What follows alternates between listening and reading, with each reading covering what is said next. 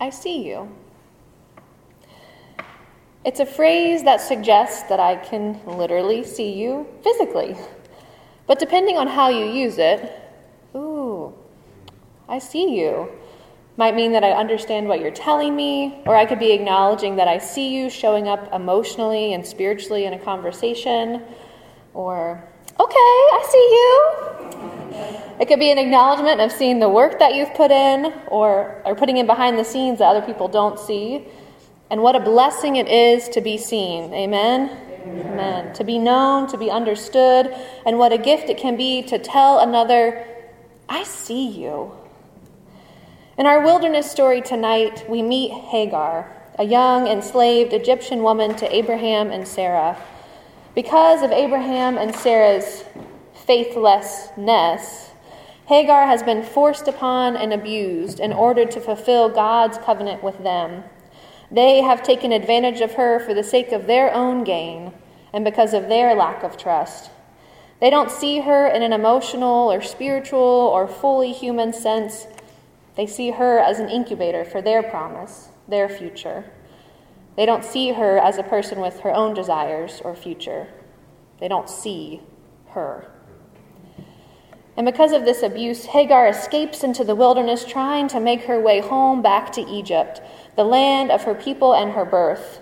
She makes it 75 miles alone in the wilderness.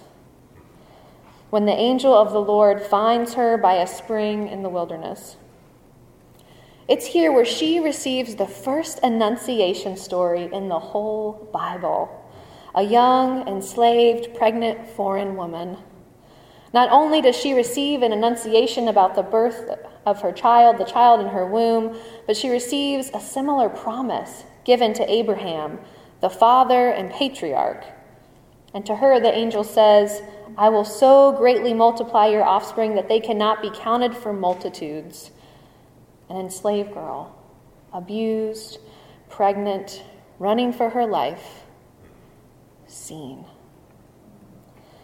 God sees her.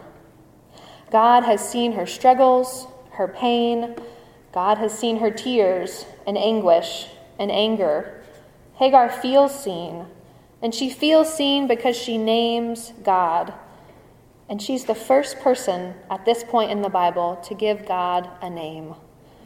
This goes against conventional naming practices of the time where only a superior could bestow a name onto someone of a lesser status. But an enslaved, foreign young woman without access to power and status is the first to give God a name. And she calls God El Roi, the God who sees, the God who has seen her in the wilderness and knows her plight. And then we have to wrestle with the next part of that. Well, if God sees her, then why does God ask her to go back to Abraham and Sarah? Dr. Wil Gafney after, offers returning to God, excuse me, referring to God as she. Dr. Wil Gafney says, Sometimes she is the God who liberates, but sometimes she is the God who inexplicitly does not. That is one of the hard, ugly truths of Scripture that is true.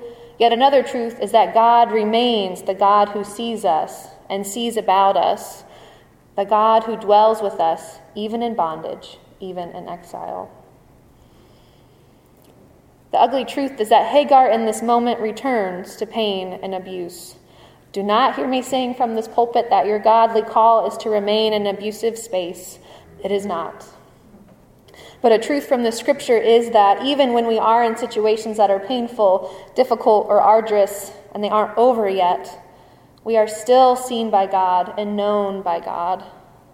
The hard truth of life is that sometimes we can't escape situations or circumstances that are painful or difficult at the time. But even so, God is present and is with us in the midst of them. When I was encountering a difficult season in ministry, my father in law told me a story from his own ministering journey that has stuck with me. He was ministering in a season that left him and my mother in law, his co pastor, feeling belittled, abused, taken advantage of, lied to, and about, and it was all around a bleak, difficult situation for them. He absolutely felt like he was wandering in a season of bitter wilderness. And during this season, he was walking along the beach where they were ministering in the Dominican Republic and came upon a tall six foot cactus. And looking closer, he saw that there was a small, teeny tiny flower at the top of this cactus. And they were at a point in their ministry where they felt planted in the desert like a cactus. They put so, forth so much effort and energy to grow and minister, minister in this context, but they felt like they only had a teeny tiny flower's worth of work to show for it because of the challenge and adversity they faced. He felt seen by God by seeing that cactus, knowing that not everyone is planted in fertile soil all the time, and that we won't always produce abundantly, and that even scraping by in the desert with the meager resources we have, we are seen by God. Sometimes God appears as a voice in the desert, and sometimes as a six foot cactus with a tiny flower to remind us that we are seen and known even as we wander through the desert. This week, my wordsmith of a co pastor, Lisa Johnson, was sharing a good word during our Lenten retreat series.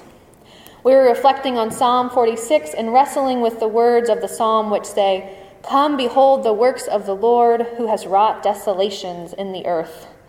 Many of us stumbled over or tripped over that word desolation, a God of desolation. But the rest of the text shares what God is desolating. He makes war cease, He breaks the bow and cuts the spear in two, He burns the chariots. God is desolating war. God is putting an end to the destruction we humans have created. God will break our weapons so that God can be glorified. And Lisa's good word for us that day was that what may feel like is for our desolation may really be for our preparation. In time, God will reveal how a season of desolation may have been for our preparation for things and experiences to come that we couldn't have imagined. In a desolate place, God is still at work. God sees us and the destruction around us, and we are not forgotten.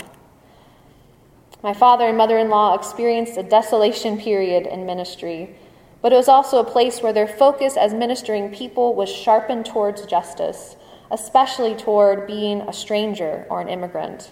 And their skills in speaking Spanish were honed and strengthened so that they were prepared to help a rural white church become a multicultural, beloved community with services that are literally trilingual with Spanish and Swahili, and home to immigrants from Central and South America, Brazil, and Rwanda.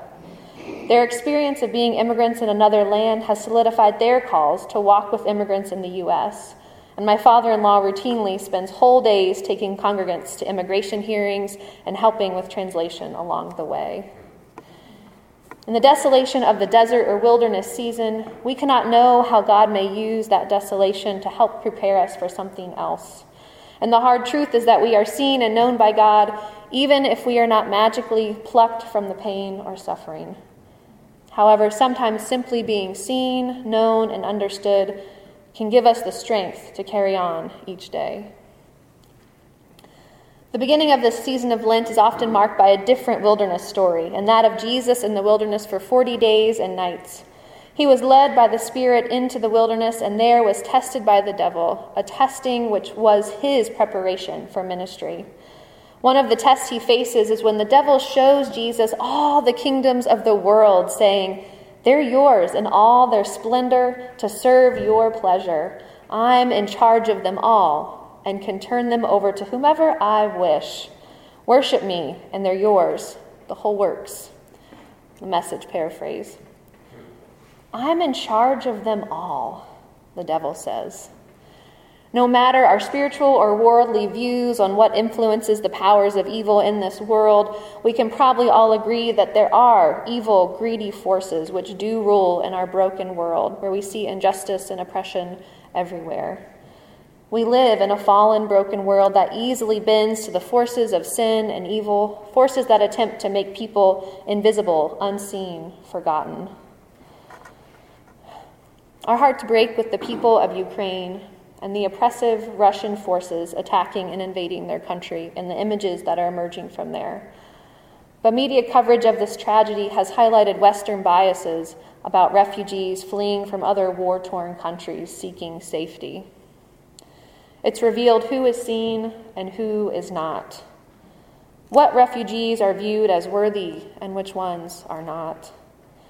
But God sees each and every refugee seeking safety. God sees the mother and child fleeing Kiev, and she sees the mama y bebés fleeing from Venezuela, and she sees the Om and Teflon fleeing from Syria. God sees them all, no matter their country of origin.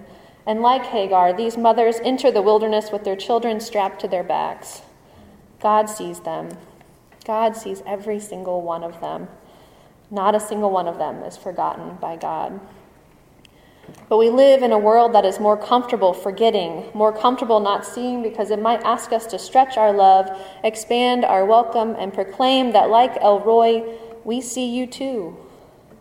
And because we see you, we cannot ignore you, forget you, or turn our backs on you. Hagar lived in a broken world where the forces of oppression left her powerless and without a voice. But it's in the wilderness that she raises her voice in conversation with the angel of the Lord. It is in the wilderness that she claims the power only to give the power only given to superiors by giving God a name. It is in the wilderness that she receives a blessing that matches that of the great patriarch Abraham. Hagar navigated a world of oppression and injustice, but she met a God who saw her, and the power she claims in this wilderness experience is written for all of us to read and remember.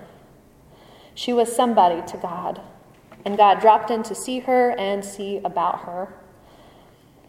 We live in a broken world, but we are people who have been seen by God, and thus we see the world differently. With eyes of faith, we see the women like Hagar, whom society has forgotten or refuses to see, and we proclaim, I see you. With eyes of faith, we see the systems of injustice that deny people access to good jobs and transportation, and we proclaim, I see you. With eyes of faith, we see parents, especially mothers, overworked and undersupported by a nation that proclaims family values and family first, and we proclaim, I see you. With eyes of faith, we see children and teens silenced and closeted for who God has called them to be, and we proclaim, I see you. Seeing is a step in knowing, and because we are people of God's kingdom, we strive every day to co create that kingdom on earth as it is in heaven. We do not stop at seeing, but we act and work for justice so that the Hagars of this world are not just seen, but known and freed from the bonds of oppression and injustice which sideline them and try to keep them quiet. We know that we live in a world that easily bends to the wills of evil, but as Christians, we know that evil and death do not have the final say. Amen? Amen we know that Jesus has come to rule over our lives, and so we live as people of the kingdom of God. We have the honor of being called to see the world as God does, and then working every day to help make that vision a true reality. We worship El Roi, the God who sees. And because God sees us, we see differently.